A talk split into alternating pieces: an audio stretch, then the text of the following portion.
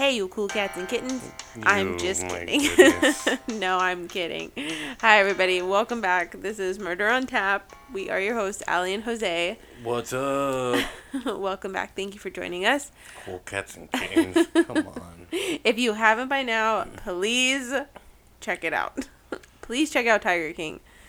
Um, but anyway, enough of that. Yeah, enough of that. Thank you. How's it going, Jose?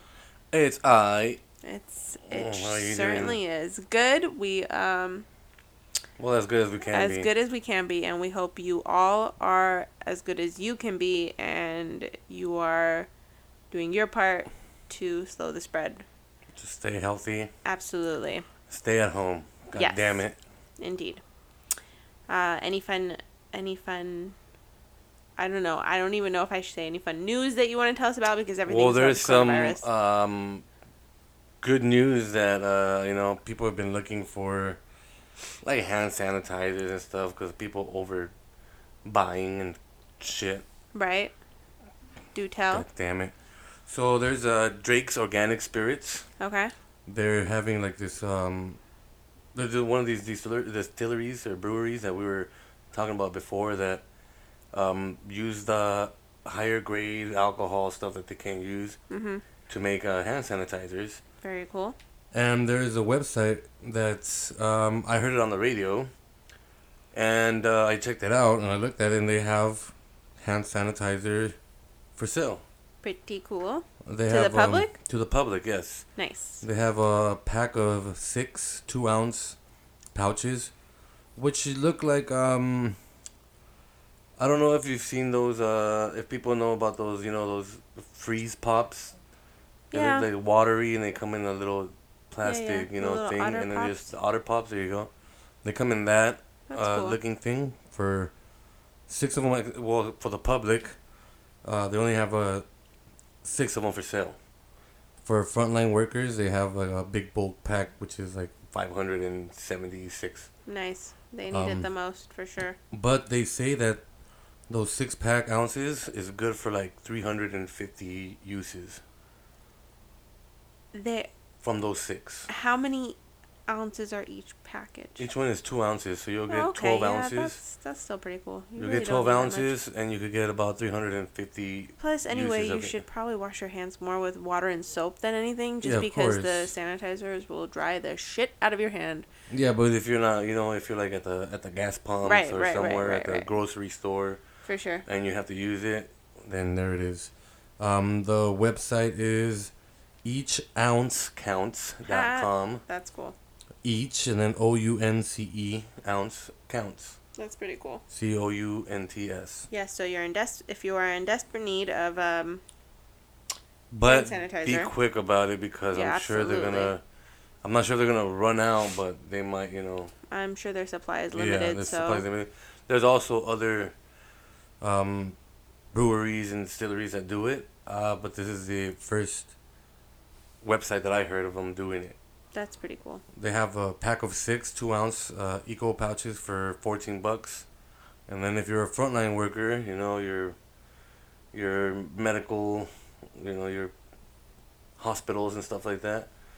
You get a big bulk pack, you know, order it. It's a little on the higher side, which is six seventy one, but it it is for like five hundred and seventy packs, Yeah, and people are in need of it. So absolutely. We thank Drake's Organic Spirit for that. Yes, and Because, all uh, of the companies out there who All are of the working companies, yes. hard to come up with these hand sanitizers and all these other pieces of items to fight this. to fight this and to help prevent this and uh but hand sanitizer alone is not gonna do it you gotta stay home For sure. if you're going to work go to work cover up if you have to come back home relax And that's it. there's not really much to do out there right now anyways the movie Nope. theaters are closed Everything's closed. you know um Indeed. But here's something fun. Uh, another uh, little something that's beer news. Um, but again, also related to the coronavirus. Sorry. But uh, Anheuser-Busch is um, doing this program where it's called Foster a Dog, Get Busch. So what they're doing Whoa. is, yes, they uh, launched this on March 25th. And through April 22nd. Basically, anyone who fosters or adopts a dog through the Midwest Animal Rescue and Services will receive fresh three month supply of Busch beer. Wow. Yeah, so what they're doing is like I think they give you like a hundred dollar gift card or something like that, and you just basically buy Busch Nice. beer with it. So nice. that's kind of cool. So if you're interested, um, again, that's the Midwest Animal Rescue and Services. Check that out, and I'm sure you'll find a lot more detail. Uh, just a lot of you know families are home right now. I know it's a big commitment. Alcohol pro- alcohol uh, sales have gone up. I wouldn't lot. be surprised. Yeah. Uh, it again, I know it's a big commitment, but if you're able to foster or adopt any kind of animal, dog, cat, whatever, maybe at this point, that would be awesome because they What a perfect need time. love too, for You sure. Give them for all sure. the love, you, You'll- know. They will get all the love they need and all the walks they need. So make it happen. Add another addition to your family, if you're willing, or if There you you can. go. So adopt a dog, Get some beer get some beer, and if you really like Busch, there you go. for sure. can we jump into the beer? Sure. I'm dying to take a sip. Alrighty then. Let me uh, crack it open. Snap, crackle, Release the Kraken. pop. All right. Exciting. So, um, while Can I I- pour, Can I? Can I tell everybody where we got this beer from? let's go. Well, we're not this beer. We bought the beer, but we this was actually recommended um, by one of my cousins. His name is Armen, and basically what he does, he uh, has a company where he is a broker, and this is one of his clients up in Oregon, right? Utah. No, Utah. Uh, in Utah. So he gave us this recommendation. So thank you, Thank you, and thank Armin you to and his Ani. client. yes, and his client for uh Thank you, Armin, Ani. For sure. So if you, this is a local beer of yours, make sure to Check it check them out. out. And if not, I mean, obviously we found it here, so yep. you And can it wasn't too. that you know difficult to find. We went to Not at all. again what our were buddies the at chances? the bottle shop. Yes, we walked into the bottle shop. We were gonna pick out some beers, and what were the chances? I looked down, and that's the first thing I saw. And we were literally told about it Like the an day before. Out, no, like an Was it hour before that. Yeah, like Oh. literally an hour before that. I There we tripped the hell out, but that was pretty cool. And it's good. Let me jump into it. Do tell. So let's uh, take a sip. This is beautiful. Allie's got her glass. I got a can this time. Cheers. Cheers. That wasn't. That was weak. There you go. Mm. Cheers. Cheers, tappers. Cheers, everyone. Cheers, everyone. Mm-hmm. Yeah, it's pretty good, right? That is great. Wow. All right, let me get into it. So, our beer is from Uinta. U I N T A. It might not be right, but I'm not gonna get into it. I'm not gonna get you into it. Oh my goodness. Ooh, that's smart. All right, so the company began brewing in the winter of 1993 Mm-hmm. in an old renovated mechanics garage. Um, it is based in Salt Lake City, Utah, and it was founded by Mr. Will Hamill. Mm-hmm. Will Hamill. Will Hamill. Okay, they started with their uh, flagship beer, which was the Cutthroat Pale Ale, which was named after Utah's state fish. Then they uh, followed that by naming Kings Peak Porter after Utah's highest peak. Ha. Heh. and um, yeah, the company, like I was just saying right now, with these names of Ut- from Utah, uh, they produce a range of beers, and then they named them after Utah's cultural and national icons.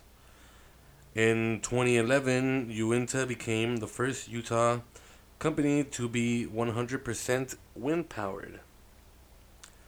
And on that same year, they began to install solar panels on the brewery's roof. Very energy efficient. I like that. Very, very self sustaining.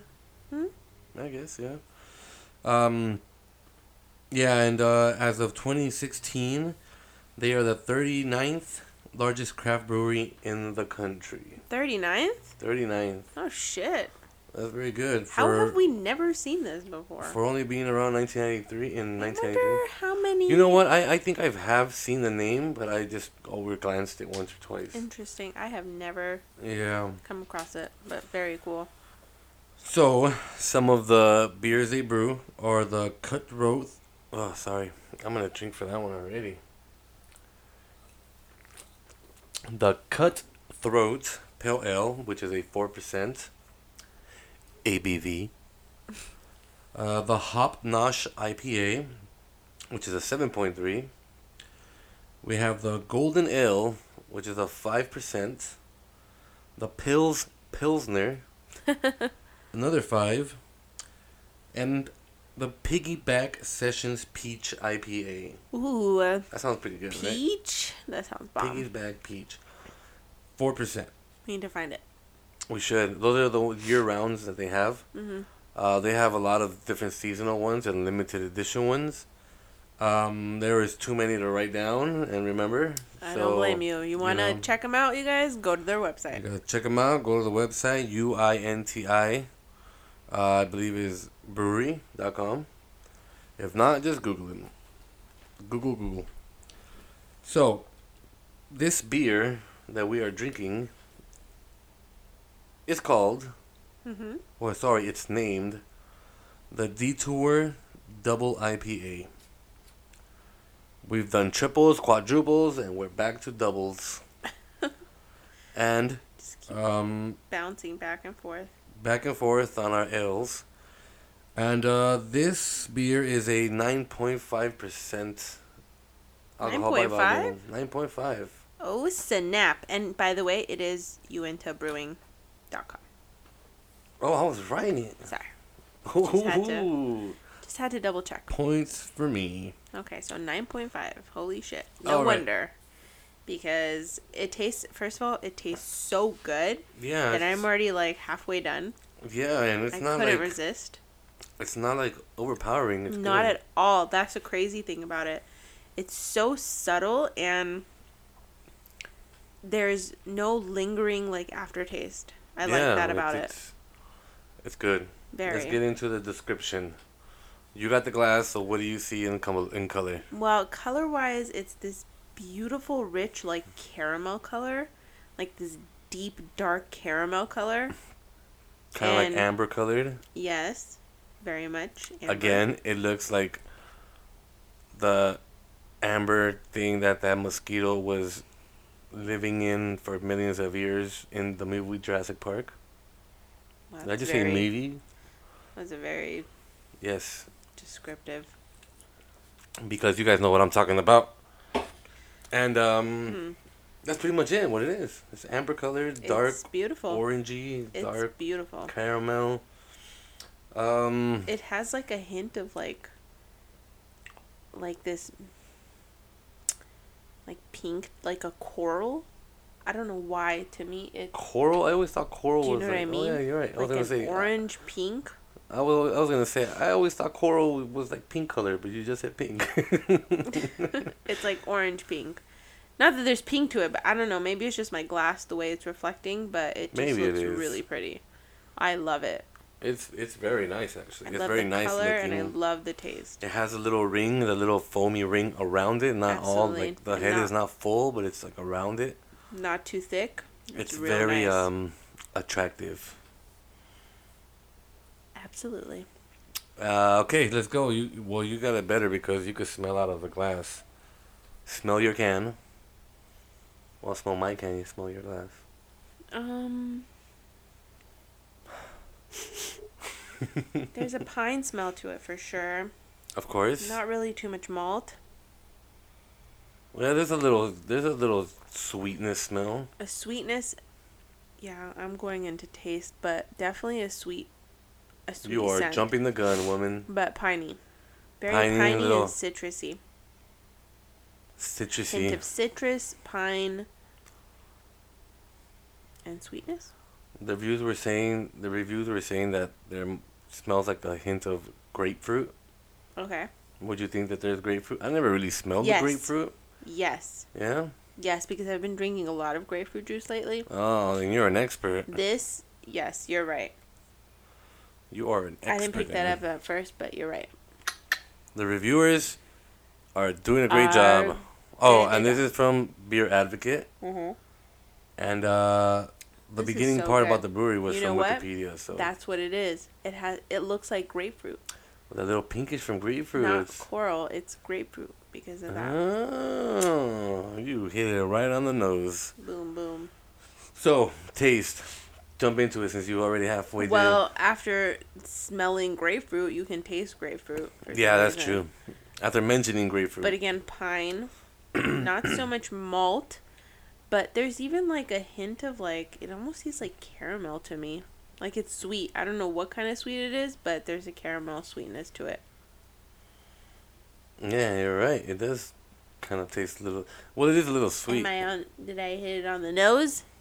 Did you hit it on the. Hit Hit- the nail. oh, never mind. They hit the Hammer nail on on the the nail? head. They hit the head. The Nail on the head. Okay. Did I hit the hammer on the head? Head nail. You actually did. That's one of the reviewers saying that. Uh, well, not one of them. A couple of them saying that it has a hint of caramel. oh snap! Excuse me. It does. It's sweet. That's the thing. You can't figure out what that sweetness It's not too is. sweet. It's not like a. it's not too fruity. It's not too Exactly. anything. It's, it's not like a fruit sweet. It's like a sugary sweet, but not like overpowering. It's very good. I really. It's I really like delicious. Oh my god, I love it. I love it. Absolutely love We got it. a, a twelve pack, a six pack of uh, twelve ounce hmm cans. Uh, what was it about? Like 12, 13 bucks. I think so. Yeah, 13, 12 bucks. Um, very good. It's worth it. Totally worth Um, it. The front, the can is a light blue, and what I like about this is that the very top part, around where you open it, like right underneath that, it's like a compass. Oh, it that's north, cool. west, Yeah, yeah, I east, and all see it. It's a compass, and underneath the north it says Uinta Brewing Company, and it has a which looks like a Land Rover Mhm. with uh one of those old school uh RV trailers, the small RV trailers. Right. And um, it looks like they're just taking a, you know, taking a detour on their little vacation. Nice. Probably gonna hit up a brewery or something. Oh yeah, and then there's a tent on the side with two people, with their hiking backpacks. and uh, they're ready for to go. They're they're like- ready to take a trip. That's what they're like doing. the uh, attention to detail with the minor, like little pieces. yeah, little mountains in the back, little little tent with two guys in the, or a male and a female. It cannot Mhm. necessarily be two guys or two women. Yep. Yep. For sure. Um, yeah, and then uh, on the side it shows you how much hops it has. It doesn't show you a percentage, but it shows like little graph bars. It shows uh, hops. It has more hops than more malts, and it has less body and less color. I don't know what that really goes with, but Okay. and I like this. It says, "Forget the map, pack the Uinta." Nice. Nice. I Who like cares that a where you're going? Just pack this beer. I like that little portion with all the writing on it. What is that? What's all that writing? Just The writing, um, yeah, it's like it's a little thing. It just but I like it because Brewing. it's like big, bold, like you know what I mean. Sometimes they yeah, it's just right in your pack face. in. It's not like little that's it. They don't fine, fine, fine lining print, what it is. Yeah. like copy that's like I don't know a half a paragraph long, and they have to make it tiny, tiny. no, it's, it, they make cool. it look like it's like a map. Yeah, that's cool. Like it's the what do you call it? The index of a map. mhm. That's what it makes it look like. And they're also the part of the Independent Craft Beers Brewer Association, Nice. which everybody should be. And uh, check out their um, social networks. They have it on here. It's Instagram, Twitter, and Facebook. Uh, Uinta Brewing. Uh, yeah, and their website, uintabrewing.com. For Check sure. them out. Again, we got these from the bottle shop in the valley. So if you're interested in trying this out, The bottle shop with two P's and an E. yes. And if not, look up um, what is the app? Uh, there's Drizzle or Drizzy. Is it Drizzy? I think, think it was it's one of those Drizzle. two. Um, there's a lot of uh, actually, there's a lot of places that deliver beer now to your home. Oh yeah, that's right. Maybe So, see where you can out. find this. Yeah. Go online. Or you could just either call Armin or Ani, and, and they it's will. Drizzly, uh, by the way. Drizzly, there you go. I think it has a picture of like a, it's like It's a, a red bear. logo with a bear. Yeah. Yeah. But if you can't, hit up Armin and Ani, and you know, tell them to hook you up with their client, and they'll bring you a truckload of it. Oh my goodness! Don't don't do that. First of all, they don't know who they are, but don't do that. Just hit up Armin and Ani, be like, hey, uh, maybe we should hit them up because this was. It is bomb. really good. I'm already halfway through it, and uh, Me too. we haven't even started the good part of the podcast. Yours is the good part of the podcast. Oh, we get to start it. the drinking during your. Stop it. It was amazing. Thank you for all the information. Thank you for the recommendation, Armin and Ani. This was amazing. Thank you, guys.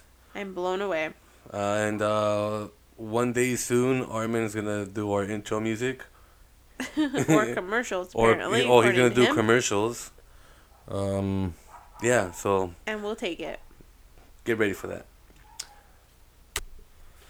And um, so the better part of the podcast. What do we have in store for our true crime of the week?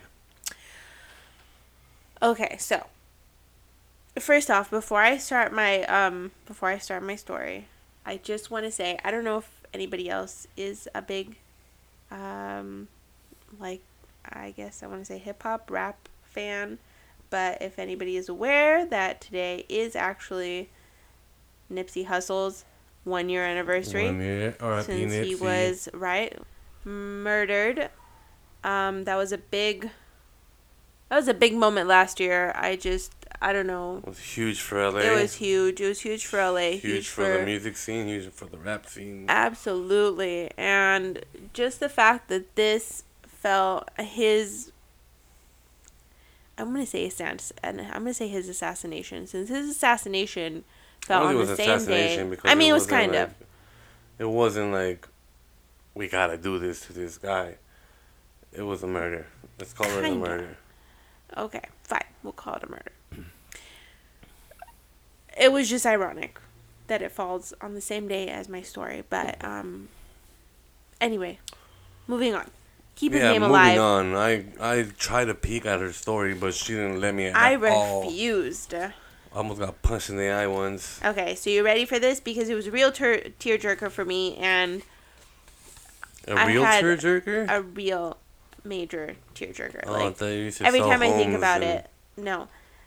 Every time I would try to like, you know, get further into my notes, it was really hard. And Wait, let me um, take a sip of beer first. absolutely, you're gonna want to take a sip of beer. Okay, you ready okay. for this? Let's jump in. So, at approximately 11:49 a.m. on March 31st, 1995, Wait. employees working at the Days Inn Motel in Corpus Christi, Texas, Oh my goodness. called for police informing the dispatcher a woman had ran into the lobby after being shot. When paramedics arrived, they find a young woman clinging on for dear life as she bled to death in the motel lobby. Fifty feet away in the parking lot, another woman sits barricaded in her red 1994 GMC pickup truck Oh my goodness. holding a gun to her head. The woman sitting in the car would soon be identified as 34 year old nurse Yolanda Mhm. Saldivar. People surrounding the victim in the lobby are shocked to realize the young woman lying in a pool of blood is none other than 23 year old rising star Selena Quintanilla. That's right, folks. This week, I am covering the tragic and heartbreaking story of Selena on her 25th anniversary of passing. Oh my goodness. I told you it was a heavy one. That's why I couldn't Uh. tell you. It was just heavy. Okay. So, known as the Queen of Tejano music, Selena Quintanilla was a beloved recording artist who was on her way to even bigger dreams when suddenly her life would be cut short. So Selena was born on April 20 I'm sorry, April 16, 1971 in Lake Jackson, Texas. She was the youngest of three children born to Marcella and Abraham Quintanilla Jr. At just 6 years old, Selena's musical abilities were noticeable. Abraham, Selena's father, told People magazine her timing and pitch were perfect. I could see it from day one. And that's a quote from him. Although Selena grew up speaking English, she, uh, I'm sorry, her father made it a point to teach her to sing in Spanish so she could resonate with the Latino community. As she grew older, Selena would learn to speak Spanish fluently. So at the age of 10, Selena was the lead singer in her family's band, calling themselves Selena y los Dinos. Uh, the group consisted of Selena, her brother Abraham, they called AB, on bass guitar, and her sister Suzette on drums. In 1981, when Selena's father opened his first Tex Mex restaurant, Papagayos, mm-hmm. Selena y los Dinos would often perform for customers. Unfortunately, the following year, the restaurant was forced to close after the recession.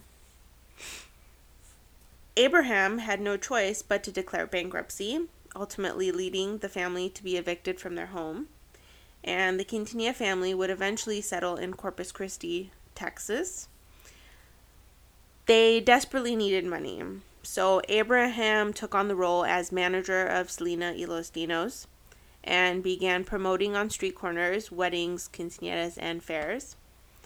Um, Abraham even purchased a refurbished bus, which they named Big Bertha, to use as um, the family's tour bus. Yep. As her popularity as a singer grew, the demands of Selena's performance and travel schedule began to interfere with her education. Abraham made the decision to take her out of school during her eighth grade year. Although many teachers expressed concerns about Selena's exposure to the to these conditions, Abraham ignored them all. And even one of the teachers threatened to like report him to basically the superintendent or the school whatever the higher ups of the school are, but I'm pretty sure it's the superintendent. No, it's the superintendents with like the school system and whatever. So but he basically told them to like mind their own business. Oh. Um, okay. But Selena's busy schedule didn't stop her from excelling in school. As a matter of fact, Selena would go on to earn a high school diploma after the American School of Correspondence in Chicago and was even accepted at Louisiana State University. Wait, I'm sorry. Did I tell you? I'm sorry. I meant to say that she earned her high school diploma at the age of 17 okay. from the American School of Correspondence okay. in Chicago. So in 1984, Selena recorded her first LP record, Selena y los Dinos, for Freddie Record. And by 1985, Selena would make her first of many appearances on the Johnny Canales show, a very popular Spanish program yeah, during that time. Johnny Canales, hell yeah. I wonder if it's still on. Is it? I don't, think, so. No, it's not. However, the band would soon face difficulties as they were rejected by many venues, not only because of their ages, but also because of the uh, because of the music they played. So basically, they um, were part of the genre called Tejano music, and Tejano music is a male-dominated genre, and most purport- most promoters did not believe Selena would be successful enough to like execute that type of music. However, someone who believed in Selena was founder of the Tejano Music Awards, Rick Trevino. He saw something else in Selena and she began performing annually at the Tejano Music Awards. In fact, by 1988, Selena y los Dinos would go on to release five albums. Not only was the band popular all over Texas, but also they began to chart on the Mexican music charts. By 1989, while performing at the Tejano Music Awards, Selena and the band would be discovered by Jose Behar, who was the head of the newly formed EMI Latin Records. So Behar believed that he had basically discovered like the next Gloria Estefan. Like he was he was he couldn't believe his eyes with Selena. Like he was just baffled. Selena was offered many deals during this time. Even Sony offered twice as much as EMI's label Capitol Records, but Abraham chose to take EMI's offer because of the potential for a crossover album. At this time, Selena drops the Y Los Dinos from the band's name, and all albums from then on would be known as Selena. So on October 17, 1989, Selena would release her first self titled album, Selena. And this same year, Coca Cola signed on Selena to be one of their spokespeople in Texas. Right around this time, the band got a new guitarist, Chris Perez. Uh oh, Chrissy. and Chris began to have romantic feelings towards Selena, as did she for him. So I also read the fact that like he was actually dating somebody else somewhere within like San Antonio. Um, but obviously eventually he broke it off with that person when he started um, dating Selena. Okay, can I jump in? Yes. The Johnny Canales show, he actually had the actual there was an original, which one that aired Selena in there, um, and it ended in it aired from um, 1983 and it uh, ended up uh, from 1996. Oh, so that was his last year, 1996. Yeah, it debuted in 1988. I mean 83, but uh, then it was uh, aired on Televisa in Mexico and uh, Univision in the United States from 1988 till 1996. Uh huh. But there's also um, it changed to uh, then they had a, a new show also which was like from like uh, 97 to like 2002 or from 2008 to 2009 which had aired differently i'm not sure if it was completely new shows or if it was also you know like reruns or types of stuff. oh i like see that. okay so the couple kept their relationship quiet because they feared that abraham would disapprove um, and eventually try to split them up. And of course, naturally, that's what happened. That's what he did. He did not approve of their relationship whatsoever. So we're gonna jump into time for like um, a little ahead of time and just for a second. What happens is Selena and Chris were actually dating, but hiding their relationship for quite some time.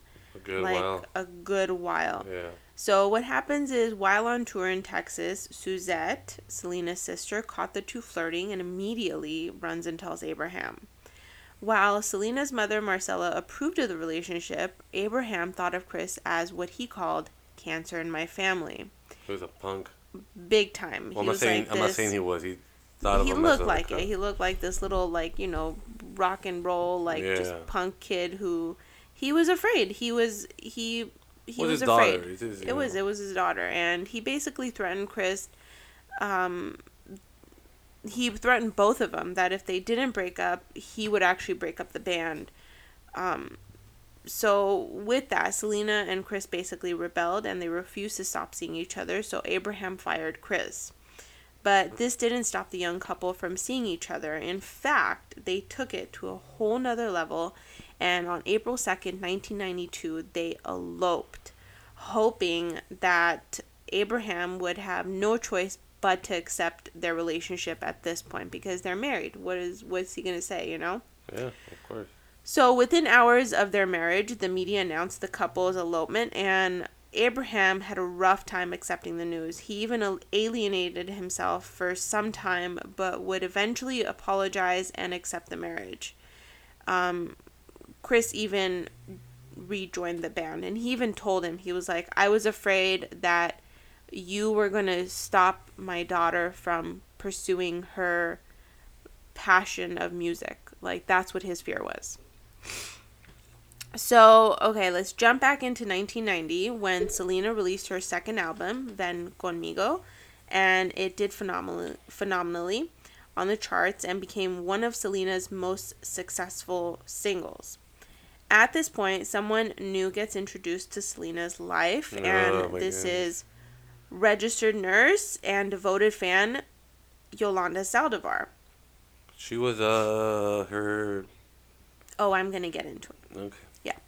So, uh, also, I should say I'm. The notes that I took was already long as it was, but Selena had an amazing fucking She had a huge career. singing track record. So if you get a chance, definitely check out her albums, check out her history, check out like everything that she released because it's fucking amazing. So at first, Yolanda hated Selena because she had won some awards that Yolanda's favorite artist had been nominated for. Did I say the favorite artist? Sure. No, saying, Oh no? I no, I didn't. It, it was like a couple of them, and then there was somebody, but it didn't say exactly who. But after attending one of Selena's concerts in 1991, she instantly became a huge fan. She even ventured out the next day to purchase Selena merchandise, but wasn't able to find anything. So Yolanda decides that Selena needs a fan club, merchandise, anything that she can, like, you know, get out there to the fans. So she calls up Abraham to pitch her idea, and of course he doesn't answer at first.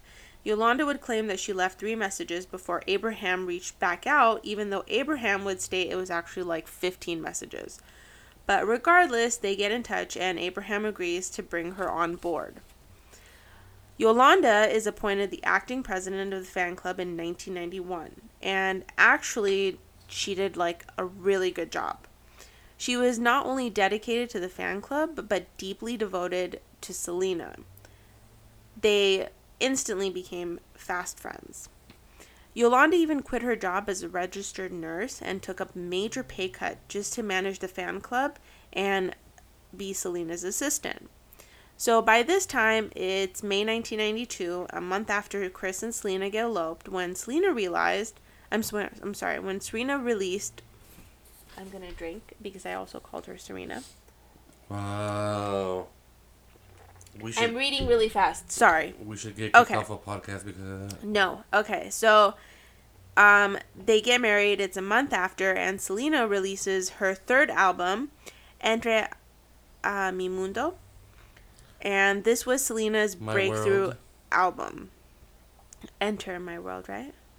Enter into Entre a mi mundo. Entra a mi mundo. What's entre? Entra is come into my life. Enter Okay. my life.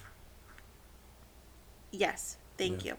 So it was number one on the Billboard charts for eight consecutive months and it was certified 10 times platinum. This was the first Tejano album by a female artist to sell over 300,000 copies. That was huge for like 1992 in a genre that was male dominated. Like, she Well, fucking rocked it. it, She yeah. killed it. So Selena was booked for a press tour in uh, Monterrey, Mex- I'm sorry, Mexico, with music media types in the meet and greet. So basically, because Selena's Spanish was far from fluent, EMI Latin executives were terrified of her limited Spanish during the conference. But instead, Selena won over the Mexican media, hailing her an artist of the people. A year after, She spoke in Spanish. She did. She responded in Spanish. and She did. And then that's around the time, like, when her Spanish got a lot stronger. Not only just from the singing and the lyrics, but obviously she. No, her Spanish and the singing was already in there. Right. She was because Right. you you practiced that over and over, but then her her speaking it got a lot better Yeah, absolutely. because she wanted to talk to the people. Yeah, absolutely. So, um, right, a year after, uh, a year after Entre a Mi Mundo, Selena released, I want to say Leave, or is it Live? It's not Live, it's Leave, right? L I V E. That's live. I know, but in Spanish, would it be Leave? It'll still say leave Really? alive. Oh, okay. She released her album live, and once again, it's called Live with an exclamation point, and once again topping the charts and winning the Grammy Award uh, for Best Mexican American Album at the 36th Grammy Awards. it sold over half a million copies. So, aside from music, Selena was also fashionably, fashionably in tune, and by 1994, she began designing and manufacturing her own line of clothing. She opened two boutiques called Selena Etc. Boutiques. What did I say? You said boutiques. I say boutiques though. It's boutique. Okay, sorry. Uh, boutiques. She opened two boutiques. I don't know. I think I've always said bo- whatever. Doesn't matter. Well, I well maybe you know what I'll drink just in case too. I just like to pronounce my words different. I'm just trying not to say too much because I know some of this, but it's also like I get teary eyed.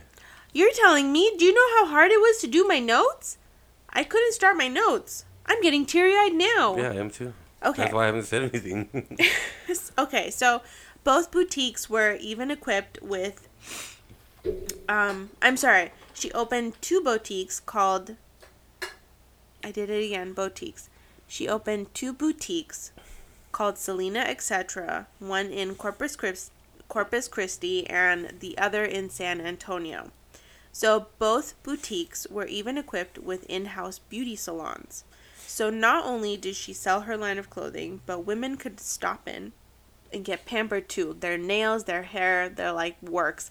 And for shit like 1990 like 4, that's huge. yeah, that's big. That is yeah. fucking huge. Like she like I mean I know that women had these ideas in the past, but like the fact that she meshed both of those together, yeah, she was going somewhere. she was pushing it out there. It wasn't just You know, Absolutely. she Yeah. was going somewhere. Like I can't I can't imagine where she would be if she was still alive.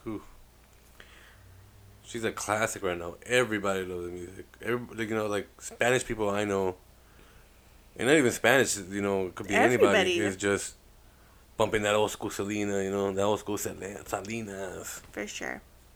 So, negotiations were even being made to open more stores in Mexico and Puerto Rico. Since Yolanda was doing such a fantastic job running the fan club, it was decided that she would manage both boutiques too. Jesus Christ, this lady. So, Yolanda basically moves over to Corpus Christi.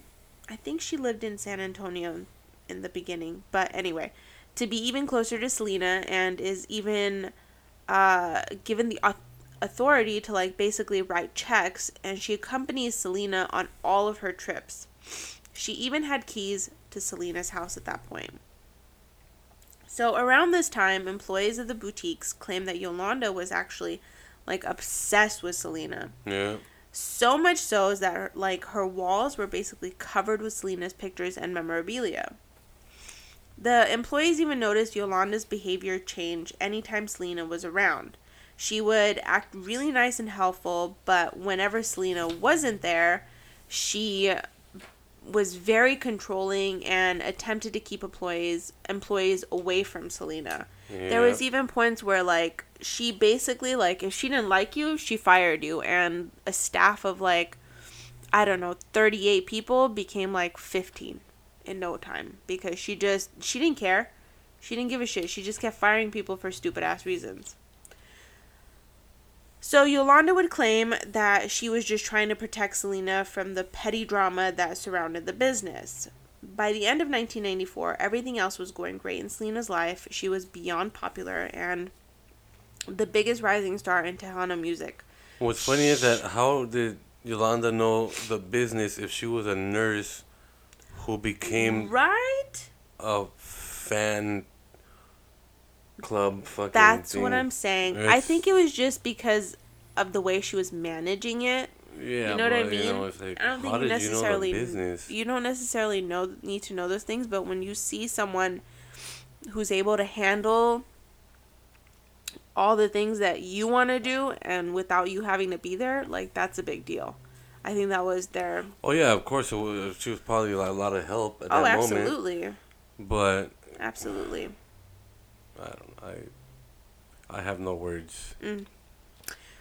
Okay, so she was a rising star in Tejano music, and she even gained the name uh, Queen of Tejano. There was Queen a of Tejano or Tejana? uh, this, they said Tejano. Okay. I'm guessing because it was a male dominated, so they're trying to, you know what I mean? Okay. So, however, by January 1995, Abraham began receiving phone calls from angry fans that said they paid for membership but never received their fan packages.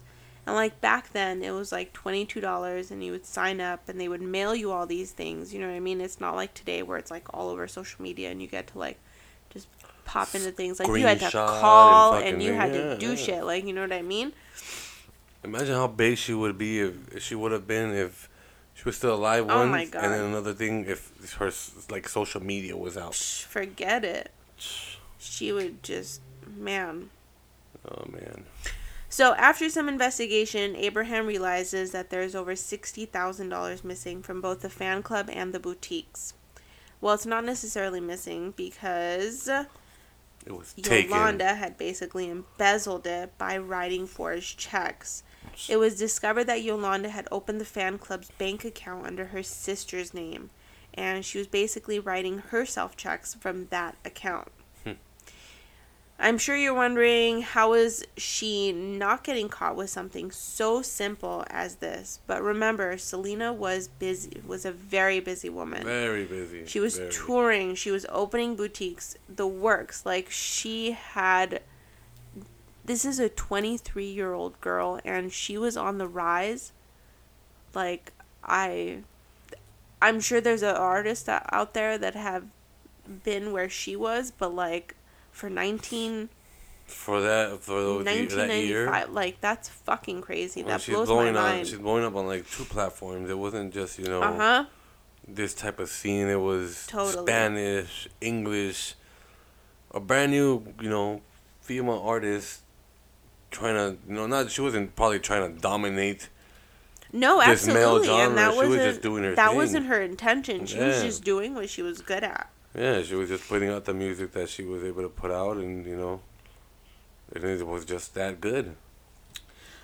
So, although people were um, were telling Selena all of their suspicions about Yolanda, she still did not believe them. Selena considered Yolanda as such a close friend that it was hard for her to accept someone so close to her could do her so wrong. On As March, what anybody would think. yeah, of course. I mean, Anybody this would is think like that. you get to know this person. They know everything about you. You know everything about them. Like it's not her fault. It's like you gave her a key to your house. For sure. So on March 9th, 1995, Abraham held a meeting with Selena, Suzette, and Yolanda to confront her about the inconsistencies of the missing funds. Abraham even threatened to involve police if Yolanda did not present evidence to disprove his accusations. Accusations. I know, but ugh, it's one of my words. Accusations. Did I say that right? Now you did. Thanks. He even banned her from having any contact with Selena. Selena, however, did not want to dissolve their friendship, so she considered her essential to the business of her clothing line, and plus, Yolanda had bank records, statements, and even financial records that were necessary for tax preparation. So there's some things that I read that were a little bit controversial that like basically said they were kind of just keeping her around until after tax tax time because it was like right around that time and she had all the paperwork and Yolanda basically used it to her full advantage obviously mm. and you'll see. So the day after the meeting, Selena got into an argument with Yolanda over the phone and she basically told her husband Chris that she no longer could trust Yolanda. Selena was unsatisfied with Yolanda's explanation of items being accounted for. Selena immediately removed Yolanda's name from the boutique's bank accounts and was replaced, uh, and she was replaced uh, as fan club president by Irene Herrera. The following day, Yolanda would purchase a 38 caliber revol- revolver and 38 caliber hollow point bullets Oh my goodness. from a shooting range. I can't talk today, I'm sorry, from a shooting range. So she basically tells the clerk that she needed protection in her job as an in home nurse because of threats from patients' family members. How does that make any sense? So what you're you gonna doing to shoot your patients? Yeah, exactly. What are you doing to the patients that the family members are trying to come after you and you need to have a gun? Goodness, my eyes are getting teary. Oh, You I'm sorry. So on March 13th, Yolanda went to her la- uh, I'm sorry to her lawyer and wrote her resignation, which Abraham believed was like kind of used as an alibi. Uh, the same day, Yolanda drove to Corpus Christi and checked into the Sand and Sea Motel. Selena was actually in Miami, Florida at that time.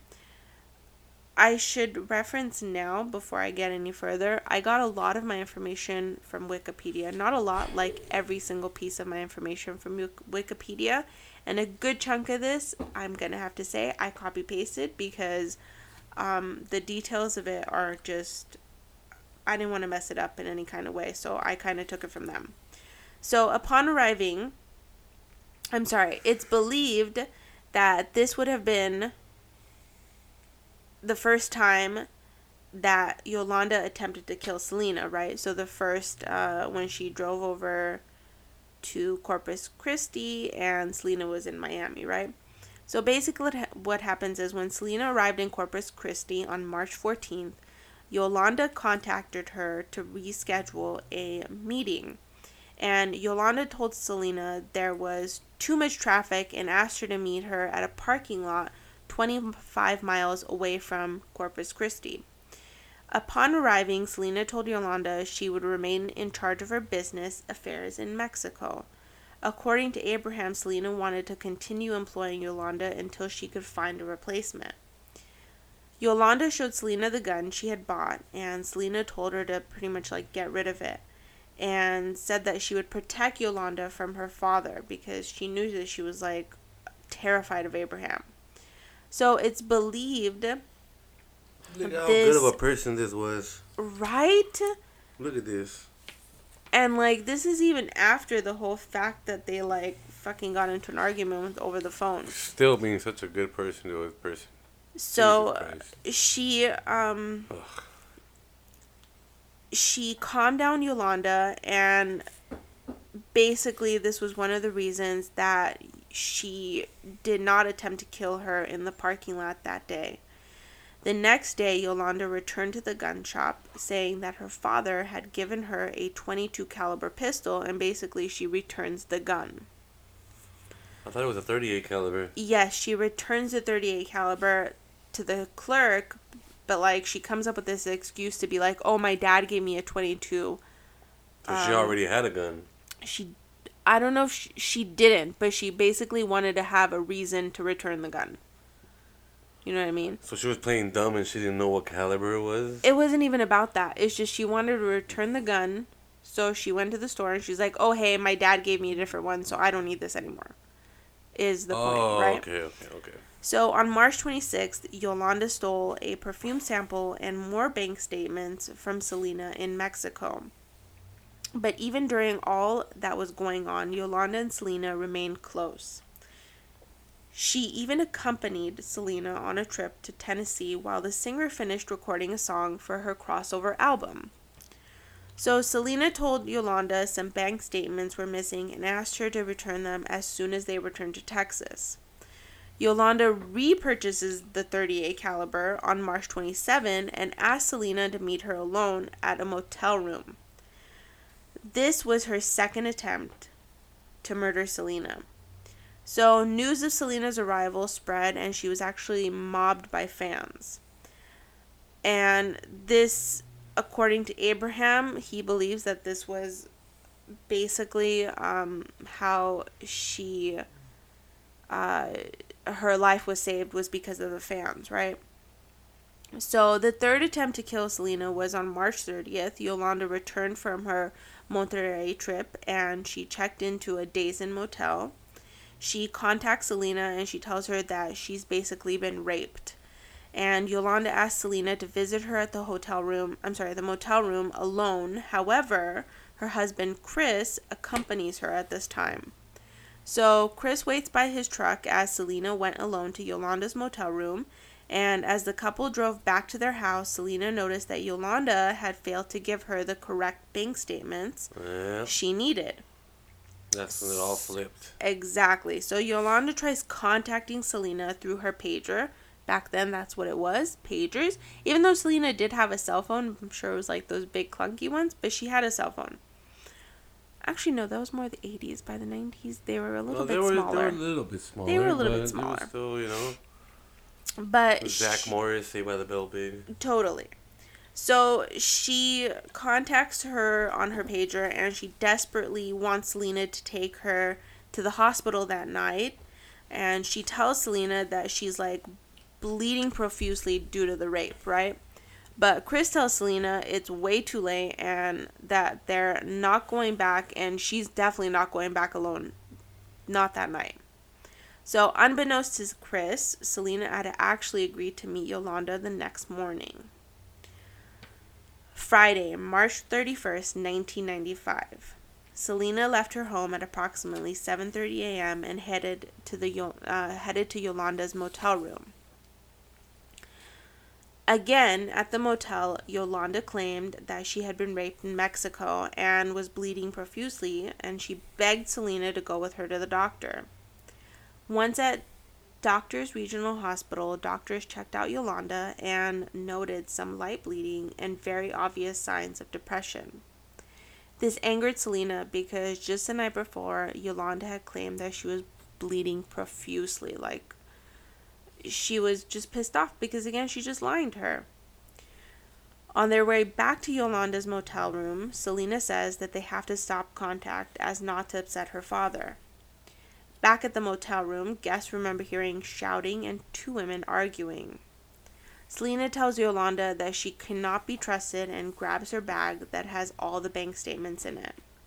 Amidst all the contents in the bag is the 38 caliber revolver. Selena sees the gun and immediately immediately turns to run out of the room. Yolanda grabs the gun, shooting once and hitting Selena on the right lower shoulder, severing an artery and causing severe loss of blood. Critically wounded, Selena runs towards the lobby of the motel, all the while leaving a 392 foot long trail of blood. Before collapsing on the floor, Selena screamed at staff to lock the door. She'll shoot me again. Selena's last words were Yolanda, room 158. Her condition began to deteriorate rapidly and she began to lose consciousness. Staff noticed Selena's eyes had rolled back and that she was very limp. After 1 minute and 50 sef- 55 seconds, ambulance arrived and rushed Selena to the hospital. Her right lung was damaged, her collarbone was shattered, and her veins were emptied by blood. And there's parts of it that, like, the doctors are trying so hard. Like, they truly worked really hard to revive her. Like, the amount of effort that they were putting in is just, it's crazy. And, like, when you read all the details, it's just, it blows your mind. Which I'm not going to get into details if you're interested, feel free to read them. There's just, it's really, as hard as the story already is, that part of it alone was like really hard to read. After 50 minutes of nonstop efforts, doctors realized that the damage was irreparable. Selena Quintanilla Perez was pronounced dead at 1:05 p.m. from from blood loss and cardiac arrest. Back at the motel, after the shooting, Yolanda entered her red 1994 GMC pickup truck and attempted to leave the parking lot.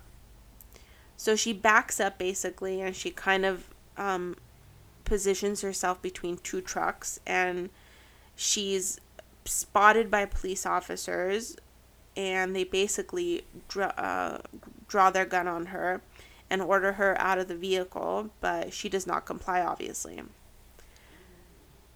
Picking up the pistol, she aims it at her right temple and threatens to commit suicide.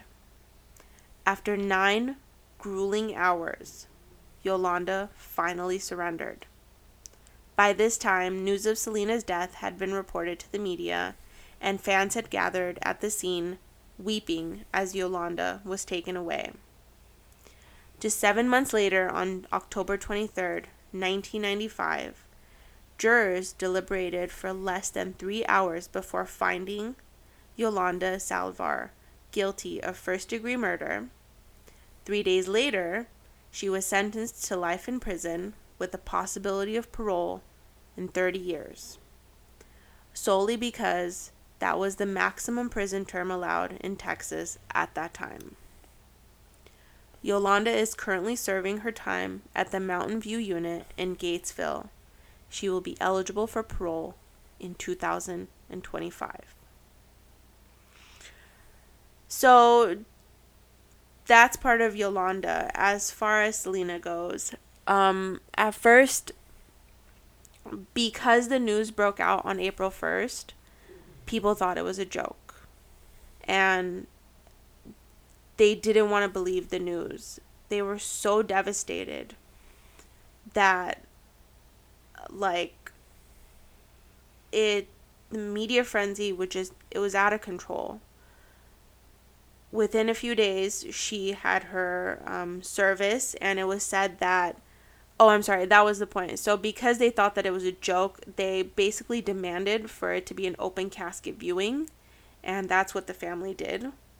They had an open casket, and nearly 40,000 people walked past her casket paying their respects, and um, it was said that over like 75,000 people signed her um like her you know like the book that they leave behind Yeah, yeah. when somebody passes and aside from all that she um as far as Yolanda goes it was said that um there were some parts of like drug related I'm sorry, gang related uh gang members basically had basically put a hit out on her. Like if anybody And Yolanda? on Yolanda Huh? that anybody would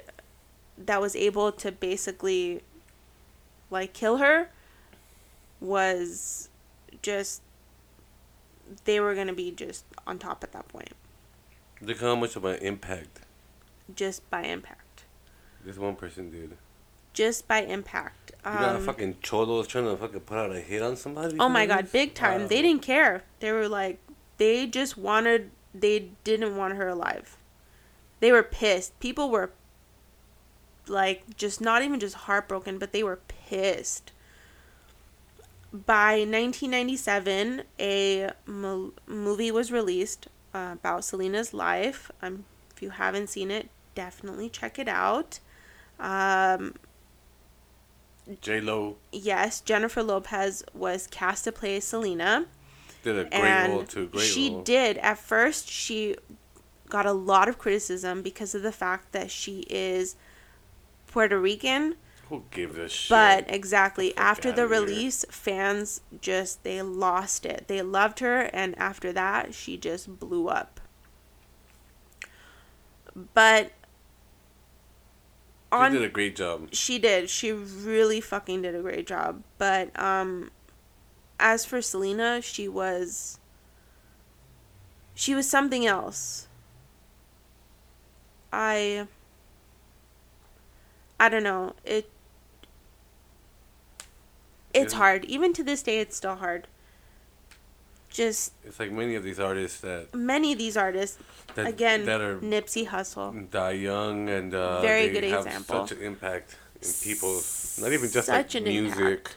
and entertainment for like their community lives. for their Yeah. community they're making such big changes and just they're trying to make such a difference for so many people and for them to lose their lives over something so petty it just it's unbelievable and there's a lot of them there's so many that have passed away at such a young age Did you tell them about the part where Yolanda was like, because she like I guess stole like two hundred grand out of this, mhm out of the accounts and stuff like that.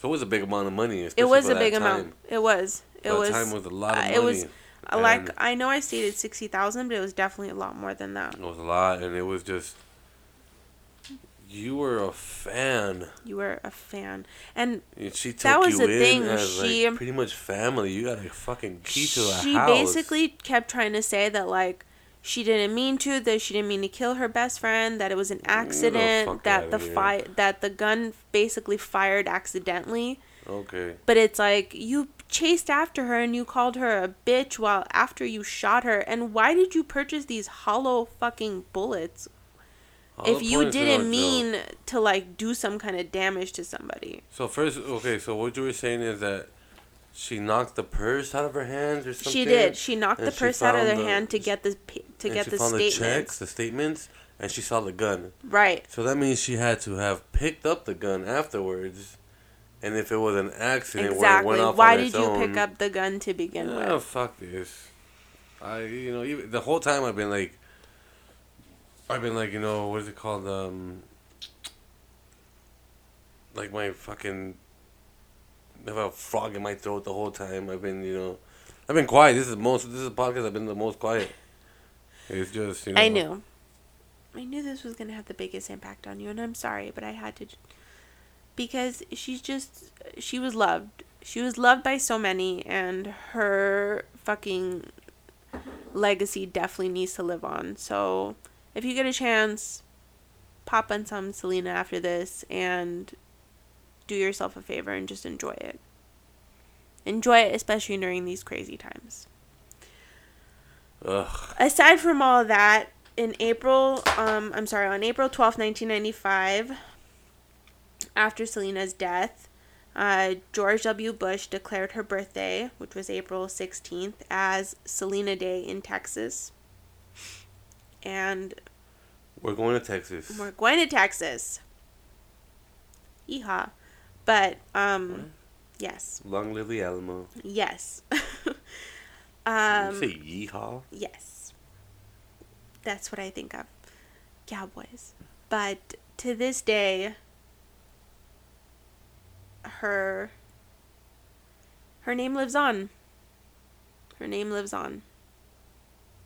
And that is my story for this week. Thank you. Ugh. Thank you for listening. I'm sorry. Trust me, it was a really hard one for me, and it is even as of now, if you can tell by my voice, but it was a. This was a tough one. She was just such a beautiful, talented soul, and she didn't deserve it.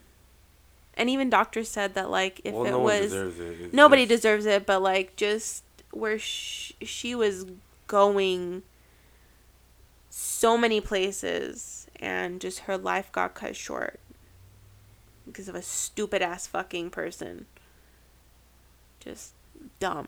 She was worried what was gonna happen to her, but she didn't worry about what what was gonna happen to Yeah, anybody else. exactly. And that was it. She was basically saying that like I wanted um I didn't want them to find out about all the other money and I was afraid of what was going to happen. And then what happens years and years later? You come out admitting to what, why you really did it, and you still Yeah. didn't get away with your stupid shit. She did. She came out with a like a petition back in 2000 to basically either reduce her sentence or somehow still get herself out, and they still didn't allow it. Fuck that. Good for you. you. Need to rot in jail. And it was even said that like I even read that she's basically fucking isolated because of the Oh, fucking gonna- death threats. And Because that's what it is. Even like, not even like the older crowd, like, you know, I'm going to say me because we were around that, that time where it started getting big or born around that time, so we grew up with it. Everybody's, there's people still listening to it because pe- people's aunts, people's moms, people's, you know, cousins, people's. everybody they young, still play all old, that stuff. doesn't matter. I told you, like I just told you earlier, two days ago on my Spotify daily mix, Selena's song came on. I don't know where. Mhm. You know, maybe it was because you know the date, but the the the song where you know she does in English, which I like. It was a, her for me. It was a better English song. A very like emotional song, "Dreaming of You." Mhm. It's And great. that was like on her. That was pretty much her last album that she wasn't able Yeah. to. And then What I remember a lot is like if you watch the the Selena movie from like Jennifer Lopez. Yeah. I don't. I'm not. I don't care. It's a spoiler. Whatever. You should see it by now. But there's a part where it's in concert where they start showing where. I'm not gonna know if it's. I, I don't know if it's exactly you know real footage, of when they're in the. Parking lot where they're you know doing the Oh, whole yeah, yeah. standoff. But before that, they have Jennifer Lopez, you know, as Selena singing. Um, I think it's that one. It is that song. Yeah, "Dreaming of You," and she's like in a in a dress, and somebody she's on stage with a spotlight on her. Oh yeah, and the flower. She can't see anything, and somebody throws a rose right on the stage, and she kind of looks up, kind of confused, and then that's what all happens, which is you know. Oof.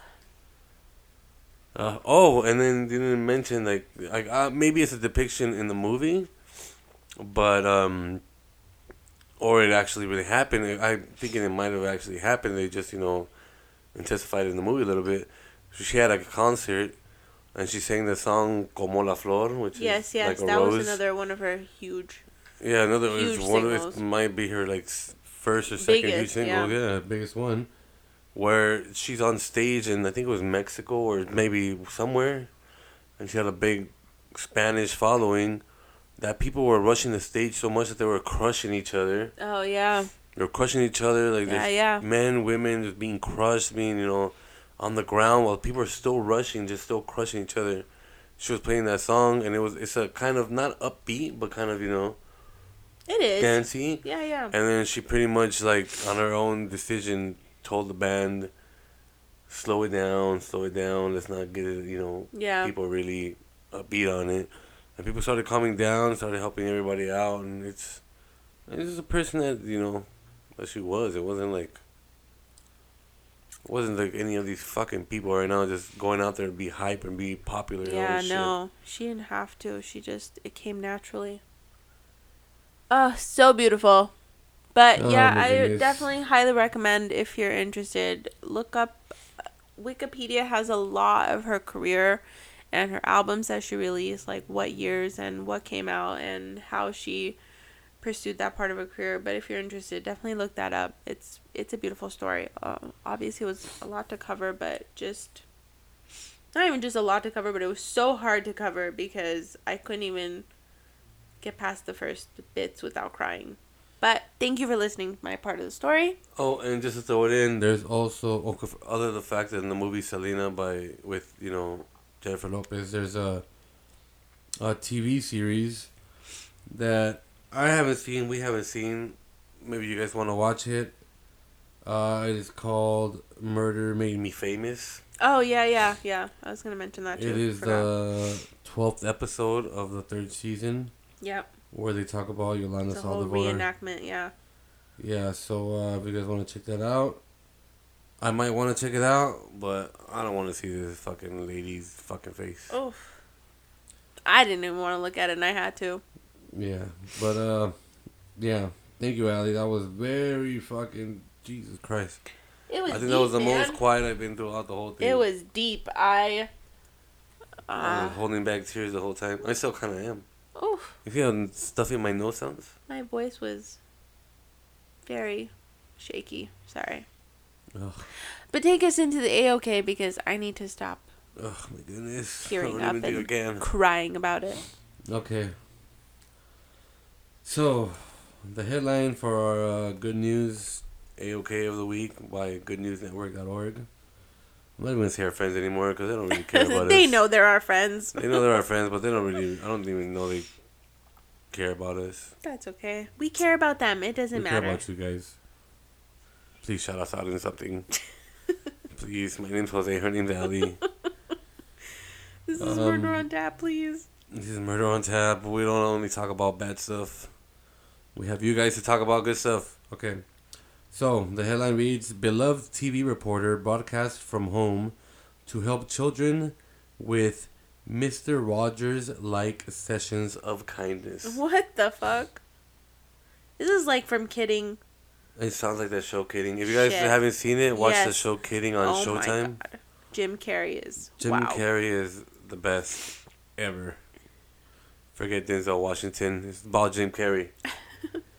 so it says a CBS reporter, Steve Hartman, is usually spending his work week traveling the country so he can shine a spotlight on some of America's most compassionate citizens and everyday heroes.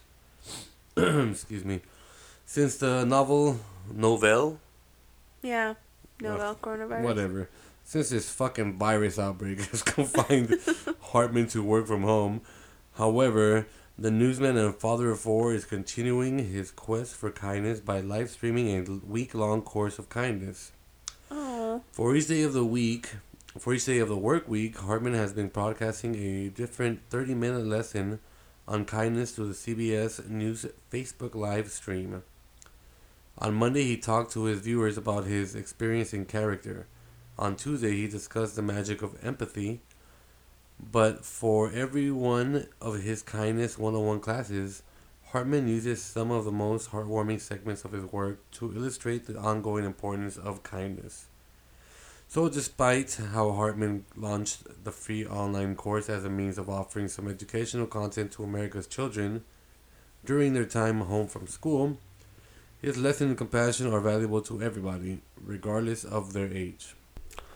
So, you know, another good act done by someone who could just do it from home, which a lot of people are doing everything from home. Absolutely. TV shows, Everything. Anything you can do interviews, right now. stuff. You know, just stay away from people.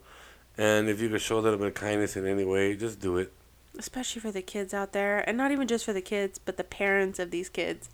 AKA the mothers, if not the fathers that are, like, you know, still. That are. I'm sorry, that are not working from home, but mostly the mothers because I know a lot of mothers are taking a lot of home mothers staying time. home, yeah, yeah, for sure. And um, the thing is that for adults, it's easier to do the social distancing. Yeah, but kids don't understand. Kids don't know what is going on. They they're used to being around other kids in school, friends, running around talking. Family, yeah. You know what's good at these times? FaceTime Yes. Well, they're Or- promoting the whole Zoom and uh-huh. stuff. That's or cool. whatever Android users use. Wow. Ugh. But no, seriously, that's a big one, and Zoom is a big one. Yeah, I think that yeah, Connect with your that stuff, family yeah. somehow. Just be safe, be kind, rewind. Don't take your VHS tapes back without rewinding the tape, because sometimes they charge you. And even then, why do you have a VHS tape still? People are gonna think you're fucking crazy right now. Not even. Anyway, thank you, Jose. That was a wonderful A-OK of the week. No, thank you for the story. Thank even though. I wasn't saying anything, I was listening completely Thank because you. And I and I barely. because my tears were clogging up my mouth hole. I'm sorry. I couldn't say anything. I barely hit a dent in the story. There's so much more to it, and I highly recommend if you're interested in reading all the details to jump right in, and You have all the time in the world right now. you do truly. You could be a Selena expert in no time. Or anything Or even watch the movie. Yeah, check out Watch the, the movie. movie. No, we, we, the, there the just- Jennifer Lopez movie. I would recommend just watch the movie. It breaks down a little bit here and there of everything, Yeah, and with J Lo in it. for sure, for sure. It's J Lo. But anyway, thank you for joining us this week. Um, we hope you enjoyed this episode. And we, we appreciate you joining us again. Again, Stay uh, safe, stay healthy. Weird to end everything with that, but it's like my emails. Stay Social safe, distance. stay healthy, social distance. Wear a mask if you have to. I guess Use gloves at the pump. absolutely, Cause I and wash your hands. never mind. Wash your Wash your hands. And remember, if you need um, antibacterial stuff for your hands, Yes, uh, each out that ounce website. counts. Yes. Dot com. Um, yeah. and not even that. Aside from that, if you can help out the community, help out the community if you have extra stuff, do it. for sure. Just do it. And always remember to follow, like, and subscribe. We will post all the pictures. Yes, we haven't we haven't asked you guys for a while, Yes, we haven't. It's been but please leave a review, a like. If you guys think we're rambling, then we probably are, just don't put that in the review. but you don't have to listen to us. But whatever. Anyway, thanks. Cheers. Toodles. we'll catch you next week. Thank you guys. Be safe.